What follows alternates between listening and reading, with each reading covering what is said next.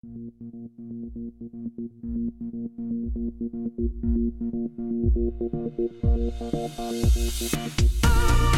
everybody, welcome to TCP Talks with Jonathan Baker and Justin Brodley from the Cloud Pod. In this series, we're bringing you interviews with the best and brightest leaders and heroes from the tech and cloud industry.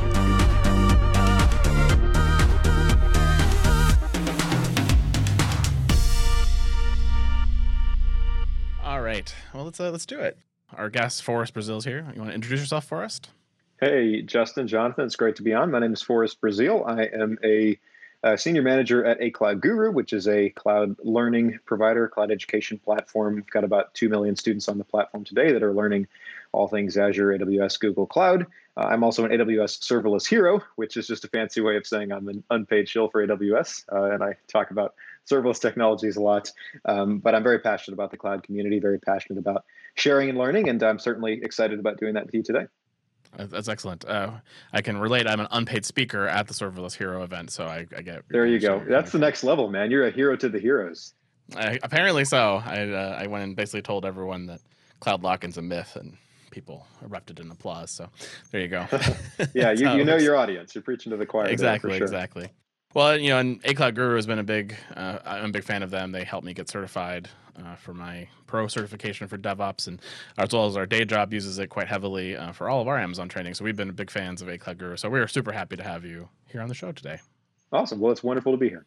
Jonathan, do you have anything you want to jump into? No, I was just going to mention I um, I did my solutions architect associate. I decided once we'd arrived at reInvent last year that I wanted into the, uh, the the club room to get the coffee and the free gifts and things. So I, I jumped on, did, ran through the training in an hour and a half or something, and passed the exam the next day. So nice. pretty good.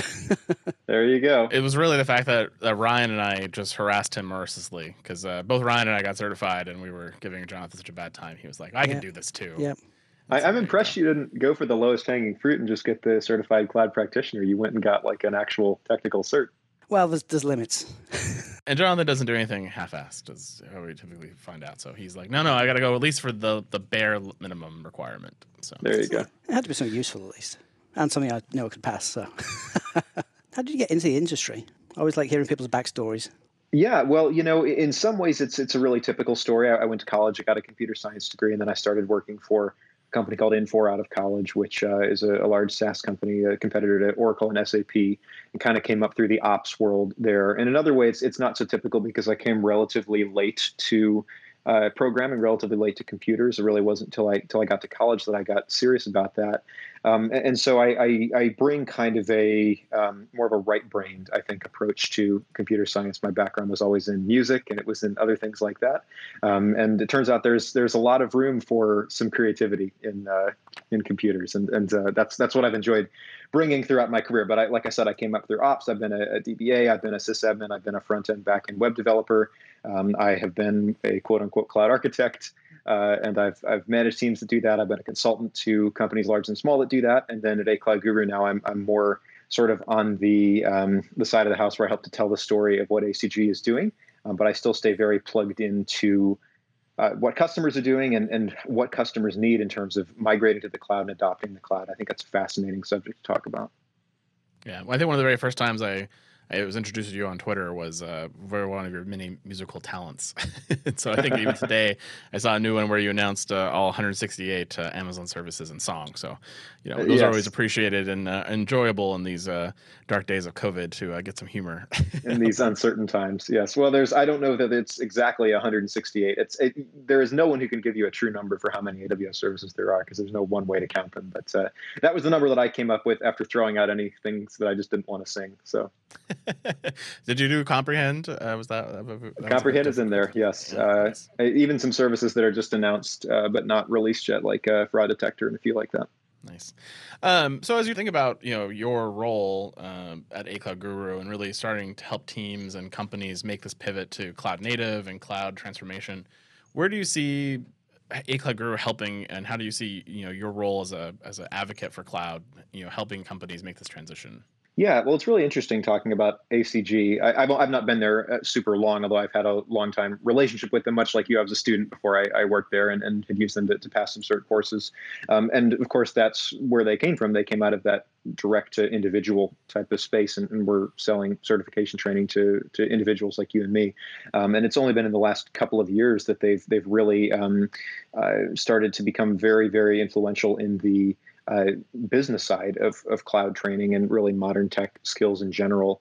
Um, and that's happening because as we get to what I would describe as the second phase of cloud adoption at a lot of large companies where they've, they've had that first phase where they said, okay, we can just throw a bunch of stuff up in AWS and that'll save us some money, right? All of a sudden they realize, no, long term, that doesn't save you money. Um, if you're running the, you know, uh, your, your cloud infrastructure like you were running your, your data center, you're going to find that's very expensive. You're going to find that you're constantly fighting the same kind of fires that you were fighting in the data center, that the uh, cloud knowledge and expertise that you hoped you would sort of get by osmosis is not um, occurring, at least least not at the same speed that you thought it would, uh, because you're just letting it sit there. You don't have any active plan to get people upskilled and turned around. And so that's what a cloud guru does. Uh, we work with thousands of businesses now. We work with, I think, most of the Fortune 500, and we sit down with them and uh, help them figure out how to take their uh, entire organization, their entire workforce from zero to you know having that baseline level of what we call cloud fluency. Everybody speaking the same language of cloud, and that's when we see the real uh, cloud adoption wins start to happen. Yeah, every company has you know employees who have different ways of learning, and so as much as I'm a read the manual guy, Jonathan's a read the manual guy. Uh, you know, there's so mm-hmm. many people who you know need more hands-on. They need different ways of learning, and so uh, A Cloud Guru, in my opinion, is one of those great ways to give you different options. And you know, maybe you want video, maybe you want self-paced, maybe you want labs. Those are all available to you, and I think that's really meeting the students where they're at is really important.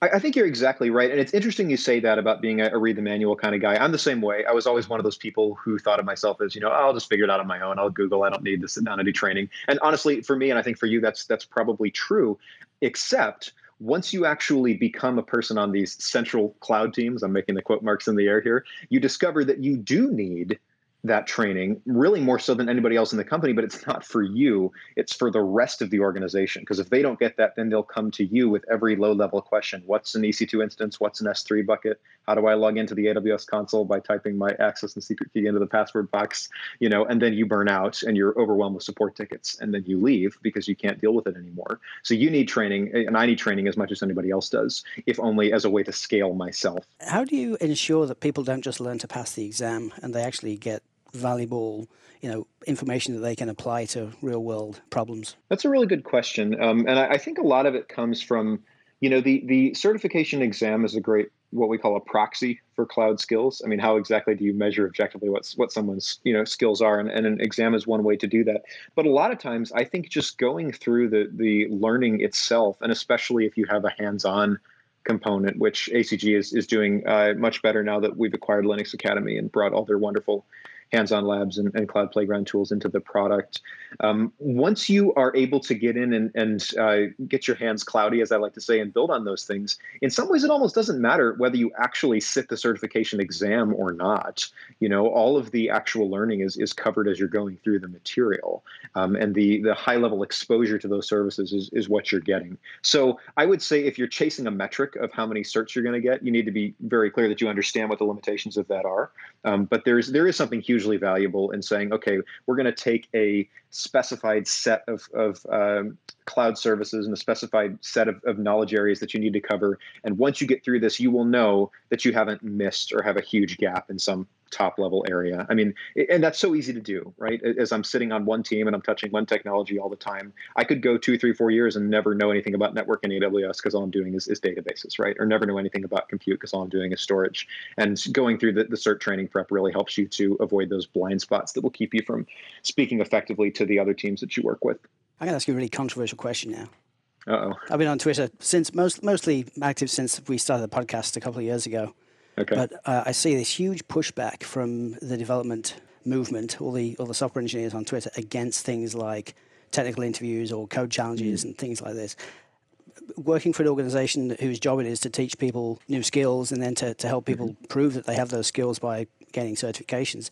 How do you feel about that sort of resentment towards technical testing in order to uh, sort of uh, assert that you are talented or something? Yeah, that's a great question. Um, and you may have noticed I've been doing something for the past few months that I call the Cloud Resume Challenge, uh, which was designed specifically to get around this problem. Because as you pointed out, the cert is great, but hiring managers usually want to see a little bit more. They want to see that you've actually gotten hands on, that you're self motivated, that you can learn quickly. Everybody says they want to hire people that can learn quickly.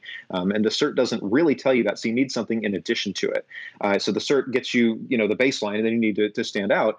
And uh, what I found seems to work really well is if you can show some spec based projects that you've done, if you can show some portfolio stuff. And that's what the Cloud Resume Challenge does. We've had uh, several hundred people that have worked on it now. Um, and they, they go through, and the, essentially the challenge is you create your resume, and, and I'll share it out with as many hiring managers as I can. But there's a few qualifications. The resume's got to be written in HTML and CSS, it's got to be deployed in a static S3 bucket. And then, you know, you've got to do some uh, CI CD and some source control and write a little API to do a visitor counter. And before you know it, you've done this pretty much soup to nuts AWS backend DevOps project and touched an awful lot of the technologies that hiring managers care about. You've done DNS, you've done certs, you've done all these things and uh, we, we found it be, to be really successful. We've had a number of people that have gotten hired, uh, even complete career changers, uh, which is amazing at the best of times, but certainly in a pandemic when you know there's not a ton of jobs lying thick on the ground to be had. So we've kind of proved that out, and um, I'm happy to announce on this podcast. This has not been said publicly before, but we will be bringing that challenge format in house at a Cloud Guru, and we'll be running it free on a monthly basis, pulling in some of our uh, other instructors to help get people those project-based skills that we need. So we definitely see that it's important, and we want to make sure that people are equipped with all the right tools in their toolbox to do that. That's awesome because I think uh, you know I saw you doing it, and it was kind of late in the game when I saw it. I was like, well, you know, I could do some of this, but you know, I was thinking about you. I was like, how does Forrest uh, scale? Yeah, exactly. And it, it got to a point where I couldn't do it anymore. Yeah, it was it was way beyond my ability to keep up with. And we had some amazing mentors in the uh, the group, people like Eric Hammond and, and Corey Quinn, who had volunteered their time to help talk to people, and that was great. But it did reach a point where I had reviewed so many GitHub repositories that I was I was seeing YAML before my eyes when I went to sleep, and I needed to take a step back. So we're going to pull in some other people and make sure everybody keeps getting the help they need in a sustainable way. It's interesting. A lot of times, um, you know, I do a lot of hiring in my jobs. Jonathan does a lot of interviewing. I look less and less at technical and more and more about aptitude and mm, you know passion yeah. and what they're looking for. You know, because ultimately, if they've been at a company for ten years as a Java developer, they probably know Java. I don't need to test them on Java. Um, I really want to understand more about how they approach a problem, how they troubleshoot, how they think about these things, and that's where you know it, it's an interesting challenge of like how do we build a way to interview that that's fair and not subjective and more uh, you know, sorry, a little more, you know, focus on the facts versus, you know, just my interpretation of how they did. And so that's that's an interesting challenge that I know I strive for in my hiring. But uh, you know, anything like these type of things, like the resume challenge, which are super helpful in just giving you an idea of like, hey, why did you do it that way? Like, what was your thought process? And you can ask those questions versus, you know, trying to get them to work for your company for free for a day, which is a terrible model too. Right, exactly. Yeah, I'm curious, Justin. Do you have any um, uh, sort of approaches that you take to, to interviewing that you found to be really helpful at you know identifying folks who are have that aptitude that you're talking about any, anything specifically that you look for is that giving away too many secrets?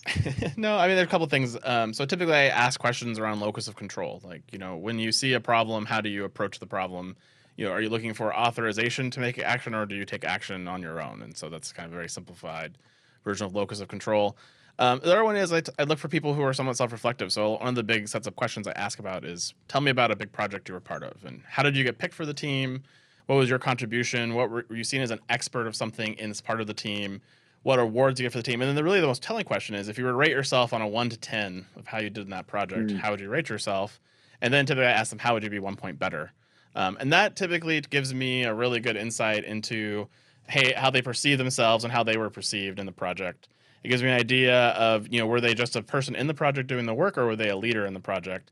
And then number two, it gives me an idea of how self-reflective they are because people who are typically highly motivated are also very self-reflective.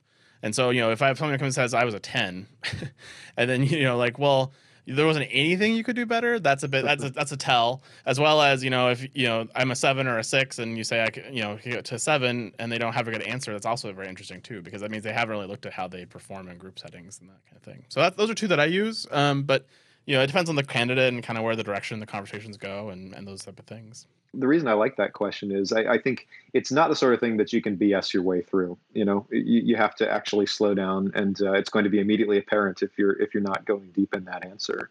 Um, and that's what I remember when I was doing a lot of interviewing, which I, I still do a lot of interviewing. But uh, when I was interviewing for more technical roles, it was always a um, frustration to see people who, you know, it's like I just want you to say you don't know. If you don't know, it's fine if you don't know, right? But it's that's that's the real red flag is when people just kind of start talking and, and not saying anything.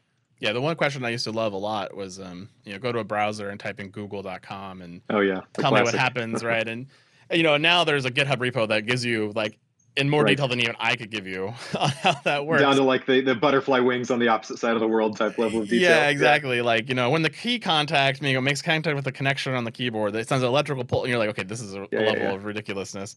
But you know, the problem with that question is that you know, if it's a developer, I don't know that I care that they don't know anything beyond a get and a put and those basic things. Where mm. if it's hmm. an SRE person, I actually do care that they know about a TCP handshake. And so the problem is it becomes a bit more, you know, subjective to the role. And so it was less, it was harder to rank candidates based on that. And what you really want to do in hiring is you want to be able to have very clear articulations of how you can compare and contrast them. Because when we get into a roundtable at the end, if I have all these subjective questions that are interpretation based, then I can't actually yeah. rank them, and I can't actually make a decision based on skill set um, or fit and culture and those type of things. So you have to be careful about these questions and how you do them, as well as that you're not bringing in bias into the process too. You know, either um, sexual preference biases or racial biases in the way you you write the job description sure. or the way that you ask the question, and so. Uh, it's very it's interesting time to hire, especially with a lot of the social stuff that's going on in the world too. Um, and it's an area that I always strive to is try to be as impartial as possible, but make sure that we're being factual and that we're having the right way to rank and, and compare uh, candidates because everyone's unique. And so, how do you get that down to a system that you can use? I ask a similar question. In fact, I ask the same question, but I, I don't use it in order to score the candidate as much as I use it to help me guide my own set of questions. So if they clearly know the sort of low end of the stack and networking, but not much in the application things, I'll sort of trust that, that they spoke authoritatively about you know, switches and routers and some other things, and then I'll I'll spend more time focusing on the other areas to sort of get the most value out of the 45 minutes. But it's, I mean, very few candidates have bombed it completely, but it's um, it's very interesting because it's such a well-known question that so many candidates come completely unprepared for a question. I mean, OSI is taught in uh, computer science. You'd think it would be on top of people's list, but often not. Yeah, that's right. I, it's interesting you, you talk about what's taught in computer science. I mean, my uh, I, I, have a a bachelor's and a master's in computer science. And, and in both cases, there wasn't really much time spent on, on what you call software engineering, which I think is correct. That's not what a computer science degree should be. But at the same time, that means that your average CS grad doesn't know how to put a system together, um, especially a distributed system, and uh, that's something to keep in mind as you're as you're looking at folks. Yeah, it's a weird disparity between people who go to university for computer science and then people who have kind of come up through the ops ranks, mm, and you get yeah. networking guys who know all about the OSI model and TCP and you know, everything like that, but they, they, they couldn't work out a bandwidth calculation because they didn't do computer science. Mm-hmm. Um, I, I, don't know. It's it's, it's a weird. It's, we almost need a, a sort of a, a more hands-on approach to computer science and a and a more theoretical approach to meet me in the middle somewhere you know, I, I, my last job before my current day job, you know, we we hired a lot of new college grads, and you know, we'd basically put them in a six week boot camp to teach them how to actually write applications because yep. they didn't yep. get that in their computer science degrees. I mean, yeah, we were getting people with computer science or computer system admin, MIS degrees, and they, they don't have any of the context. But you can tell you about an algorithm all day long, which is great. Yeah. Uh, but you know they can't tell you how to build a mobile app. They can't tell you how to build a web app, and so that's what we spent a lot of time training them on and then even at the current job, we had a we had a class of new college grads, and you know, same challenge. You know, you have to teach them, you have to take them through the process, you have to teach them all the basics, and you get to answer really fun questions like, "What's a what's paid time off? What's what's PTO? I don't I don't really know." There so, you go. And then you know, it's, it's fun uh, to deal with new college grads. One actually a highlight of what I've done in my career is is really helping new college grads. Uh, but it's it's so funny because you forget how basic some stuff is that you just take for granted that a new college grad doesn't understand at all. Yeah, exactly. And I, I, think it's really interesting that you bring that up as I, I think about the things that surprised me the most, uh, especially in the first few years after I got out of college. I somehow coming out of a CS program had led me to this expectation that my jobs in programming would look like sitting in front of a computer and writing algorithms for 40 hours a week. And for years, I was like, what's wrong with me or what's wrong with this job where this is not an accurate description of what's happening? Like, except in very short spurts, I'm really not spending a preponderance of my time head down writing code. It's all, you know, uh, it's negotiating with people, right? And it's figuring out requirements and it's writing the same line of code and then deleting it because it turns out the business requirement changed. You know, uh, so I, I, don't know if there's a better way to prepare people for that, but I, I do know that we're not going to solve that in this conversation. One of my favorite interview questions I ask everybody who says they've got years of experience with, with AWS Have you ever made a feature request? And if you haven't made a feature request, pick a service and tell me how you'd improve it. That is a great interview question. Are you asking me this question? Do you want oh, me to give you I think I am. okay. well, now you're calling me on the spot, man. I have made feature requests before, um, some of which have been released. Um, I, I, it's some it's always dumb because you, you start to say it out loud and it's like it's like explaining a joke or telling someone your dream. It's like you just had to be it was better in my head you know uh, for, for a lot of these features because you, you had to be so far down a specific rabbit hole. But uh, the, the one that comes to mind um, relatively recently is I, I, really, really wanted to be able to pass environment variables to a code build job from a code pipeline config for a long time. Like that's the level of feature request that I'm talking about, right? Yep. And uh, you, you couldn't do that for a long time. And I remember requesting it on Twitter, and I was so happy when they got back to me and said that they had added it. Um, that just made my day for this stupid little problem that I was having. So you know, it, but again, value of Twitter, right? They do listen. Yeah, it's it's fun some of the things that you request because uh, we actually finally forced them to give us a list of all the PFRs we made over the last few years, and nice. we're looking at them. We're like, what were we doing when we asked for that feature? Because I don't even remember. they're just you know yeah. at the moment they're in the weeds, and you're like, okay, I have this exact problem, and I have this need, and and sometimes you know when you take another look at them, you know, years later or months later, it's like, oh yeah, I don't, I don't really know what I was thinking at that time, but I'm sure it was valuable at the time. I, one more thing that comes to mind, I, I remember giving a talk. Um, it's more than three years ago now at Serverless Conf Austin, and this was just after step functions had come out. And I, I, had been using step functions a lot and had a whole bunch of feature requests for it. And if you go back and look at that talk on youtube now there's a slide that lists a whole bunch of things that i really wanted to see in step functions. Among them were things like um, parallel workflows and some form of a callback uh, mechanism. And there it's like five or six other things. Um, and if you go back and, and look at that slide now every one of those things with the exception of maybe one or two has been released by the step functions team in the three years intervening. So they do listen. The services do get better. Again good reason to adopt right? And just let it take you where it's going. Well, good. Um, you know, being a serverless hero, I'm sure has its its ups and downs. Uh, maybe you can tell me a little bit about you know how you see the evolution of serverless in the last few years. It's it's kind of it kind of seems to be coming to a point now where the really articulated, very clear, you know, 30 seconds of transaction time, you know, get out of this, not, you know, don't deal with stateful data. That's kind of going to an era of more stateful data more long running transactions and Fargate and serverless and all the different areas that they're doing in this. How do you see that kind of changing the way that we're thinking about serverless in the industry?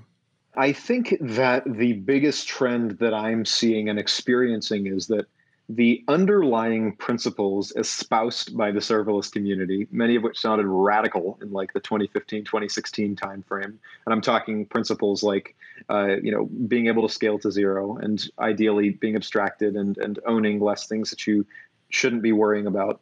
Those principles are taking over and they're becoming common sense. They're becoming received wisdom in the larger cloud community. When I look at people who are going from the data center to the cloud today, uh, they are thinking about the cloud as something that's going to take undifferentiated heavy lifting away from them rather than thinking about it as another place to run the same kind of workloads they were already running. They perceive that the value of the cloud is at a higher level and it's more abstract in a way that I, I didn't see five years ago. So I, I, think the underlying serverless principles are winning. I think the term serverless is losing. And I, I kind of suspect that we won't hear it as much. I think that those principles will be folded into some other more generic slash meaningless term could there be a more meaningless term than serverless? Maybe cloud native. Maybe that's the word that will be used.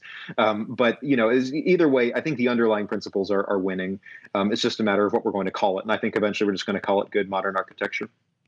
It's interesting perspective. How do you feel containers fit into that strategy? If you know, is it just more good programming at that point? It's you know, I mean, you know as well as I do that there's this massive, massive world of legacy apps mm-hmm. out there um, that need to be managed better than they are today, running on bare metal in a dank data center that is vulnerable to weather and fireworks and all the other great data center horror stories that we hear. Uh, and containers are a great step up out of that. For a greenfield application where I had total control over what I was choosing, I can't imagine building it on containers unless I had some weird constraint, uh, you know, or some some weird thing that serverless is not well suited for around latency or extreme cold start or something like that. Um, but you know, if if I am dealing with significant legacy constraints, which let's be real, 80% of us are, right, who are actually building real stuff and putting it in production, then yeah, containers are a great choice. I don't think they're going anywhere. If anything, I think that we're going to see better cloud services for abstracting the management of containers. But I and we are. I mean, there's so many you know managed services on top of Kubernetes because it's a nightmare to run if you have to run it yourself. And uh, I, I, believe that we'll continue to see folks uh, using containers as a development um, abstraction and pushing more and more of the uh, responsibilities below that to the cloud. What do you think? I, I agree with you. I think we're seeing you know serverless and containers kind of starting to merge in some ways with Knative mm-hmm. and some of these other technologies. You know, what's the difference between a container that runs all the time versus a container I spin up for a transaction and then shut down? You know, that's mm-hmm. basically what a Lambda function is. Um, so you know, I think you're right. I think it's it's going to be you know we're seeing them come more together than they are going to be apart, and I think that's mm-hmm. where it goes back to your comment about good modern architecture or cloud native or whatever we're going to use in this new world. Um, you know, I, I, definitely think there's still a lot of a lot of mystique around serverless that, people don't really understand, and mm, a lot of it's yeah. from. And I think I talked about this actually at the Serverless Heroes event. You know, I think there's teams that have tried serverless early and they got burned by sharp edges or things where they did they were not taking into consideration those legacy uh, restrictions, and so then they you know they basically write off Lambda in a big way or they write off serverless in a big way and say, oh, that doesn't work for us. It doesn't work for this company. And it's like, well, that's not true. It, you ran into some edge cases, you ran into some things. And so, how, how do you kind of get a developer who's maybe tried this path and said, oh, no, that's not for me? How do you get them back into it? Back into serverless after that time when they had a bad experience with it five years ago, mm-hmm. kind of thing. And I've definitely talked to people that have done that. Um, and, I think one of the powerful things that AWS in particular has done, and I, am not saying other cloud providers haven't done this, but AWS is what I know best. One of the powerful things that they've done is they have chosen to um, even when it's maybe not the most uh, critical feature in the world in terms of the value that it provides to the service. They've chosen to roll out services from a customer obsession perspective that smooth these conversations. And the one I'm thinking about right now is the addition of um, VPC ability to uh, Lambda, where they, for a long time, that was something very slow and it took, what, 10, 15 seconds at times to um, attach a, the ENI for a VPC to a Lambda function. Then all of a sudden, AWS rolls out this feature that uh, they've totally redone under the hood how Lambdas connect to VPCs. You know, do the majority of Lambda functions need to connect into VPCs? And was that a reason to spend all this engineering time to make it way faster, which it is today? Probably not. But what it does is now it moves a whole class of problems onto the table where before you had your devs and your engineering team walking away from it saying, nope, can't consider that because I got to talk back to the data center and my, I don't have time to wait for you know my VPC to connect to Lambda. So AWS uh, took the time to fix that to make it way better. It's not perfect now, but it's it's now that conversation's back on the table. And so I, I think that's the easiest thing to do is uh, you're you're working on top of abstractions on top of managed services that are getting better without you having to do anything about them. Um, and so you know, convincing people that hey, you may, you're making a choice to adopt this service, even though it's not perfect right now, but look at how it gets better. You know, it, it's kind of almost like a violation of the second law of thermodynamics, a violation of entropy. Whereas normally I'd expect once I push code to production, once I deploy a uh, piece of hardware somewhere, that it immediately starts to decay and the code starts to rot. Here in this case, I am by virtue of my contract with the service provider, they are they are uh, continually updating that. Similar thing with DynamoDB, right, where they rolled out adaptive capacity recently. Every DynamoDB uh, customer in the world all of a sudden had faster performance, and, and fewer problems with hotkeys. They didn't have to make any changes other than you know potentially um, tweaking a service setting if they want to go to uh, pay per request versus provision capacity, which was another thing that rolled out under the hood without you having to do anything about it. It's really neat to see those things happen, and I think that's a great way to reopen that conversation with your skeptics. Like, yeah, this is an 80% decision now, but you're not hedging against problems in the future. If anything, you're leaving the door open for more good things to happen to you, and that's not the way IT traditionally has gone so you know you're an Amazon hero, so I don't know if you talk about GCP or Azure.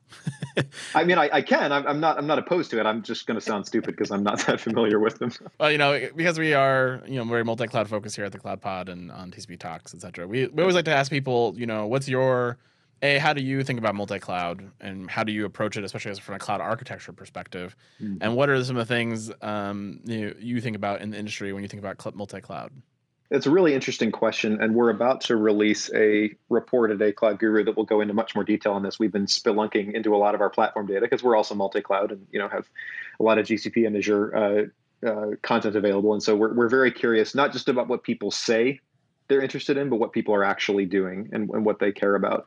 And what we've seen is AWS obviously continues to lead the pack by a wide margin in terms of, of adoption, but uh, Azure increase especially has rapidly grown over the past uh, 12 to 18 months. I, I, think the numbers that I'm seeing from our internal data is something like an 800% increase year over year in terms of the amount of training time people are spending on Azure versus last year. And there's a lot of reasons for that. There's a lot of qualifiers you can put around that. Um, but it's important to note we're not seeing that with GCP. GCP is continuing that slow, gentle curve up. Um, you know, but uh, Azure is a total hockey stick, and it's not going away. I, I think we see that in the revenue numbers too for the three cloud providers. You know, Azure continues to grow at a pretty aggressive clip where Amazon's starting to kind of plateau a little bit just because they have market, you know, the, the leader in the market. That's what happens to you. Uh, and then GCP, you know, I think still has a lot of gotchas. I think people are nervous about GCP. I mean, there's a whole Twitter account dedicated to nothing but, you know, killed by Google. Uh, and there's a couple of great blog posts recently about, you know, them not thinking about platform and long-term uh, capabilities of their services. So I think a lot of people are still nervous about Google in a big way, and I think they're probably a couple of years from they get to that hockey stick uh, where they have a large adoption. And I think, you know, outside of Kubernetes and outside of machine learning AI, I think they lack a lot of the primitives that you need in other clouds that they have. Yeah, and I, I, would add some of their data services into that mix that are just really best in class, from what I understand. But I think you're absolutely right. So one of the uh, one of the fun things that you do is the uh, funny as a service comics, oh, yes. which is now led into apparently a book, the Read Aloud Cloud, or maybe they're unrelated, but they seem to be related because they're both artistic. Uh, so I'll I'll caveat that way. But what's uh you know where did the comic come from, and then how how does this relate to the book? And you know let's talk about the book a little bit. Yeah, it's a great question, and I, have been I've been drawing for a long time. It was a way for me to blow off steam back when I was sitting between you know cubicle walls. Uh, I, right now, that seems like it might be a nice change of pace, but uh, uh, there there was a time when you know I, I uh, was was drawing and I was like uh, drawing with a sharpie marker and scanning things in on the office printer, um, drawing these little cartoons about about tech and office life, and eventually that that kind of exploded into a uh, web comic that was called FaaS and Furious FAAS uh, for a long time um, and uh, ran that at A Cloud Guru. And now we've we've just relaunched that as, as Ace of Clouds, and it'll be um, it'll be twice weekly, and it'll have sort of some recurring characters. And I, I, think you'll enjoy it a lot. Check that out if you if you haven't seen it already. But uh, that that has sort of transitioned into a book project as well. The book is um, it is out now. You can you can order it. It's a, a, sort of as I speak, it's a few days away from being on store shelves. But uh, if you if you place an order now, they'll they'll put it in the mail for you. Um, and uh, it's, it's out from Wiley Publishing. It's called the Read Aloud Cloud: An Innocent's Guide to the tech inside. And what it is is a overview of cloud computing that you can share with not only yourself and your technical friends, you'll all get a chuckle out of it, but you can share it with your non technical friend or family member as well. And they'll hopefully finally understand what your job is, what it is that you do. There's little explainers in there for jobs like cloud engineer and cloud architect and network engineer, and it's all drawn with cartoons. There's little rhymes, there's little prose sections at the end of the chapter that expand on things. And it takes you from back in the mainframe days all the way up to modern concerns around you know IoT and data privacy. And it talks about cloud resilience resilience and uh, the magic of cloud with elasticity. So really excited about it. It's it's just the nerdiest, geekiest thing you've ever seen in your life. Um, I, I, have a physical copy in my hands as of yesterday. I'm, I'm really happy about it, uh, and so I, I, hope you'll check it out. I, I, think you'll really enjoy it. I think I, I think I pre-ordered it. I'm pretty sure. So hopefully it'll show awesome. in the mail the next. Well, day. it'll it should be in the mail any day then.